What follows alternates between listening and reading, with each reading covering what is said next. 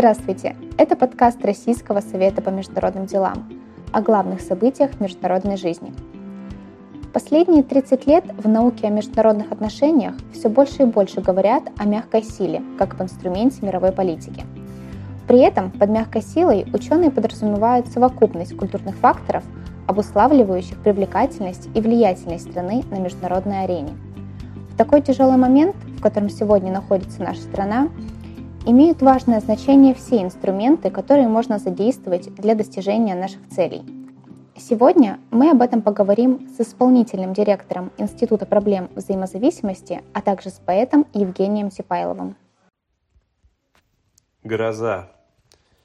У 2022 набухает весна грозой, обанкротившись мир торговый, распускается в мир иной – в небе хлопьями темная вата напиталась кровью дождя, разряжается мир в киловатты, концентрируется вражда. Все наполнено образом бури, и тревога цветет в груди. Кто медведя зимой разбудит? По весне в оба глаза гляди. С ног сдувают дурные вести, только выйдешь в информ поля, гироскопом нательный крестик от падения держит меня. Область света и справедливость есть непризнанная страна. Тридцать лет наяву мне снилось, что большая нас ждет страда. Не желаю быть мироторгцем, открывая свои глаза, лишь под страхом урезки порций, в миг, когда сотрясает гроза. Я не знаю, что будет дальше, но по-старому жить не хочу. Целину сорняковой фальши я стихами всю перепашу. Века нового вешние всходы явят в жизнь без фейков газет – всему Западу, всем народам образ лета от А до Z. Евгений, добрый день. Мы сегодня записываем достаточно не классический для нашего формата подкаст. В первую очередь, потому что он связан не только с международными отношениями и какими-либо актуальными событиями международной политики, но он связан непосредственно с искусством. И в этом контексте хотелось бы начать э, с определения того, как вы видите роль искусства в современных международных отношениях. И можно ли рассматривать искусство сегодня как мягкую силу государств. Да, Полина, здравствуйте, здравствуйте, коллеги. Очень рад стать участником вашего формата. Пусть он и немножко, как вы говорите, проходит не совсем в стандартном формате, тем это интереснее. А если возвращаться к вашему вопросу, то в моем понимании искусство – это в первую очередь э, способ познания мира. Это акт творческой активности человека, и в этом смысле он, конечно же, всегда шире, чем любые границы, в том числе э, границы политические, государственные, любые иные. И, соответственно, вот вы употребили понятие э, мягкой силы. Мягкая сила – это определенная концепция, концепция, выработанная в рамках школы теории международных отношений, которая если я не ошибаюсь, э, именуется либеральной концепцией, да, и, соответственно, очевидно, искусство шире, чем любая такая концепция. Но, тем не менее, любое искусство одновременно является по своей природе национальным, народным. Оно отражает во многом и несет в себе уникальные черты конкретно того государства, того, того народа, в, в недрах которого оно возникает. И в этом смысле, конечно же, оно, безусловно, транслирует определенный посыл, который государство в том или ином виде хочет э, вовне рассказать о себе как э, отдельным представителям отдельных стран, так и в целом мировому сообществу. В конце концов, само государство является собой э, общность людей, которая построена, среди прочего, на языке и культуры, а искусство является частью культуры. Поэтому, если замкнуть эту мысль, то, безусловно, искусство может выступать элементом мягкой силы. И если мы просто с вами перечислим и вспомним какие-то фамилии наиболее известных представителей русской культуры, начиная там от э, Шолохова, Булгакова, Кандинского, Петрова, Водкина и кого угодно, то они во многом э, лучше и больше скажут о России, о стране, чем любая пиар-маркетинговая компания, имеющая соответствующей целью представить Россию за рубежом в том или ином виде. Хорошо, тогда хотелось бы поговорить еще про один момент. Сегодня мы можем наблюдать, что сложилась определенная традиция культурной рефлексии различных политических событий, причем э, пишут не только профессиональные творцы, но и политики, и обычные люди, которые, в общем-то, никак не связаны с данной сферой. Какие тенденции этого процесса вы могли бы обозначить? Да, как я ранее сказал, искусство – это один из способов постижения мира, и в этом смысле художественное осмысление текущих э, событий, текущих тенденций и процессов, оно так или иначе включает в себя осмысление политической повестки, но при этом заинтересованность тех или иных людей, являющихся представителями какой-либо профессии или а, которые находятся в определенном возрасте, молодом или пожилом ли, никак не ограничивает этих самых людей в возможности осмысливать соответствующие процессы путем а, значит, художественных образов соответствующего языка.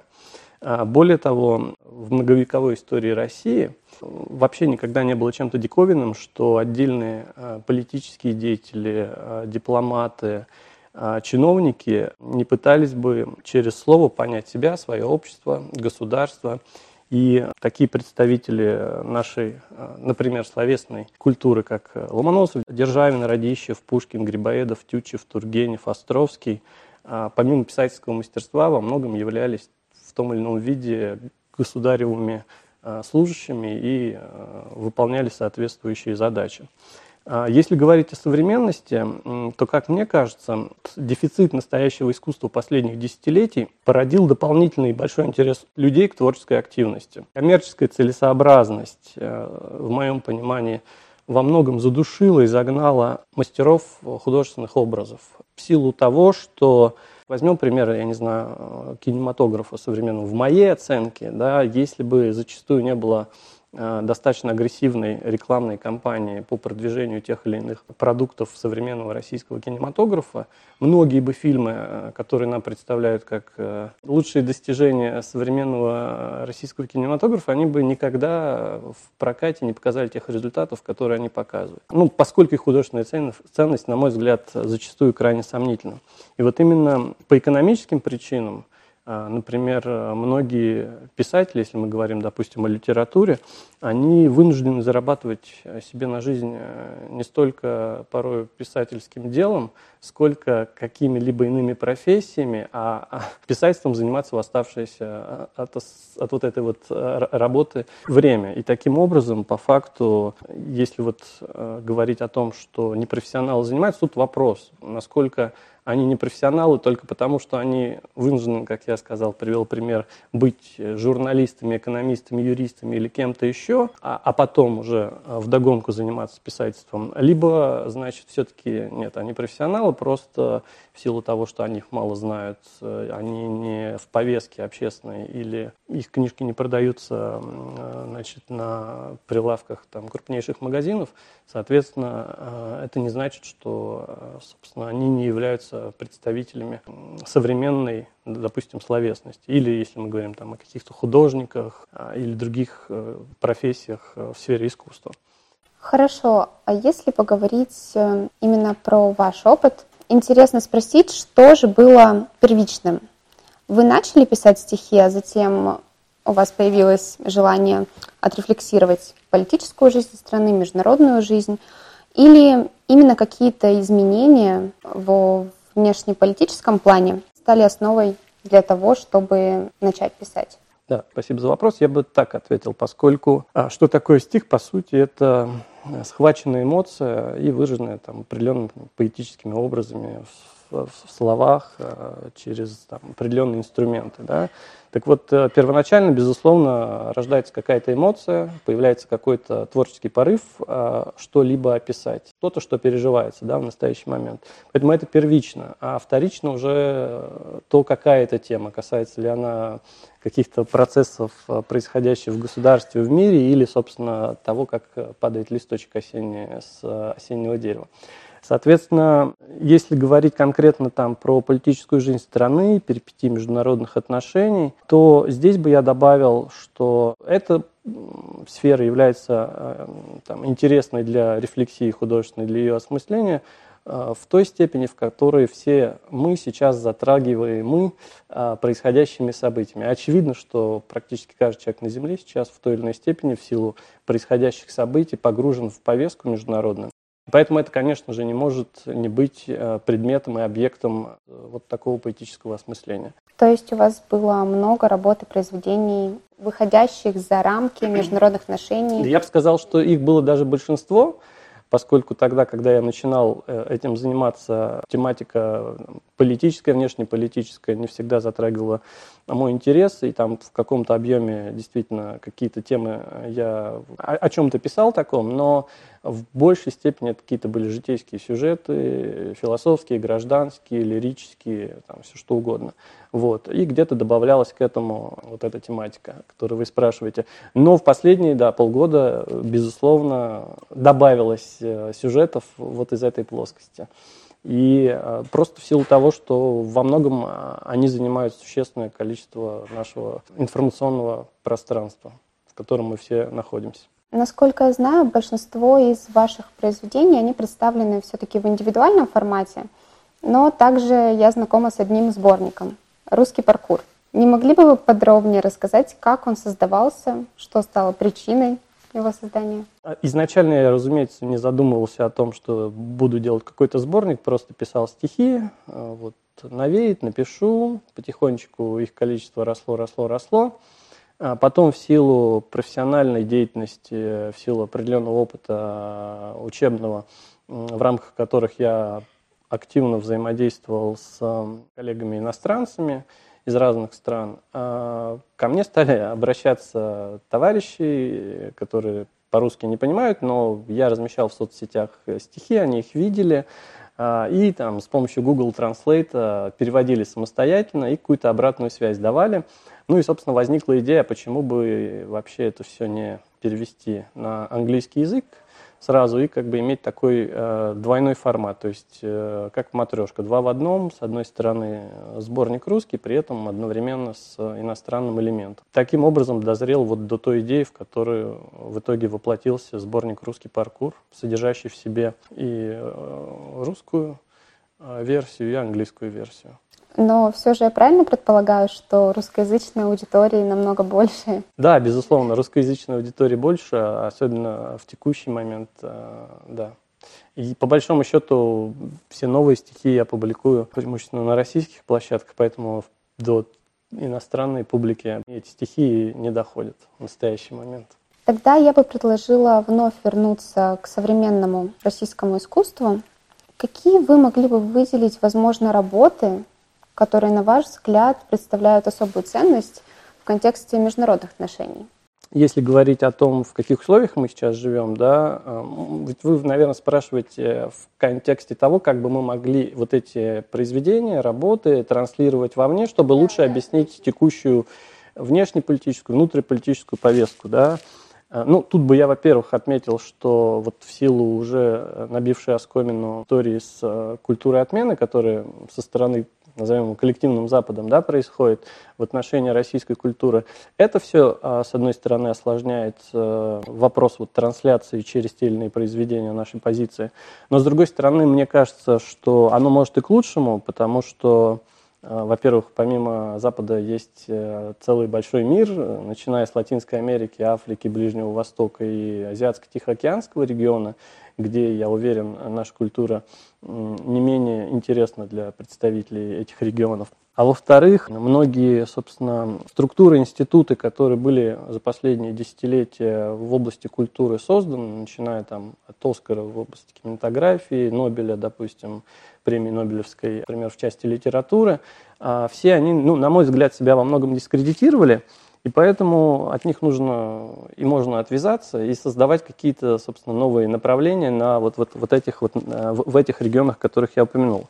В этой связи, собственно, если говорить про конкретные примеры, наверное, еще скажу, что в силу такой вот инерции, связанной с тем, что а, если говорить про современное искусство, что из-за того, что очень тяжело отфильтровать и найти что-то стоящее, зачастую чаще обращаешься к классическим произведениям, да, если, допустим, про литературу, и э, ну, вот так вот э, сказать, что из современных э, последних романов или каких-то поэтических вещей наиболее сильно затронуло. Может, не так просто, но, с другой стороны, могу выделить. И, например, вот уже успел ознакомиться тоже с достаточно свежей историей. Был выпущен под эгидой Rush Today сборник э, поэзии «Поэзия русского лета», где нашли отражение все вот сюжеты Э, происходящие сейчас на Донбассе, на Луганщине, в стихах многих э, поэтов современных русских, в том числе военкоров. И, на мой взгляд, целый ряд из этих произведений абсолютно сопоставимы с уровнем Симонова, Долматовского, Твардовского с точки зрения содержания, подачи, гениальности во многом. И вот, насколько мне известно, сборник вышел на русском языке исключительно. Если бы его перевести на английский, там, через инструменты Russia Today транслировать это вовне, вполне себе интересная задача, которая бы очень многое могло рассказать с точки зрения того, а как это у нас воспринимается все внутри. То есть, если не принимать во внимание культуру отмены и аналогичные ограничения, то, на ваш взгляд, современное искусство, оно в целом может быть сопоставимо классикой? В целом, я думаю, безусловно. То есть нет ничего невозможного для э, русской культуры. Хочется, по крайней мере, в это верить. Хотя и дважды, наверное, войти в одну и ту же реку тоже нельзя. Но, тем не менее, чем мне кажется, нужно заняться, это э, просто более плотно в целом вопросами культуры и ее развития заниматься, чем это было ранее. По крайней мере, в той парадигме, как это проходило и как я лично это воспринимаю. То есть, как мне кажется, мы во многом каким-то направлением искусства потеряли некоторую русскость, самобытность э, в угоду западным веяниям, или, по крайней мере, заглушился голос этой самобытности, и э, выпячивались исключительно какие-то негативные черты, допустим, русской жизни, если говорить о рефлексии и о том, что происходит в стране. Вот. Э, но, тем не менее, это совершенно не значит, что и в литературе, и в кинематографе, и в живописи, в современной э, российской нет каких-то достижений значимых. Они, безусловно, есть. Просто, как я отметил, вот, э, этот бел, белый шум зачастую псевдоискусства или какой-то поп-культуры, он заглушает голос настоящего творчества, который где-то там в андеграунде может сидеть или еще где-то присутствовать, но о нем совершенно никто не слышит. Но он по факту существует и его нужно просто откопать и представить миру. Евгений, большое спасибо. С нами сегодня был исполнительный директор Института проблем взаимозависимости Евгений Типайлов.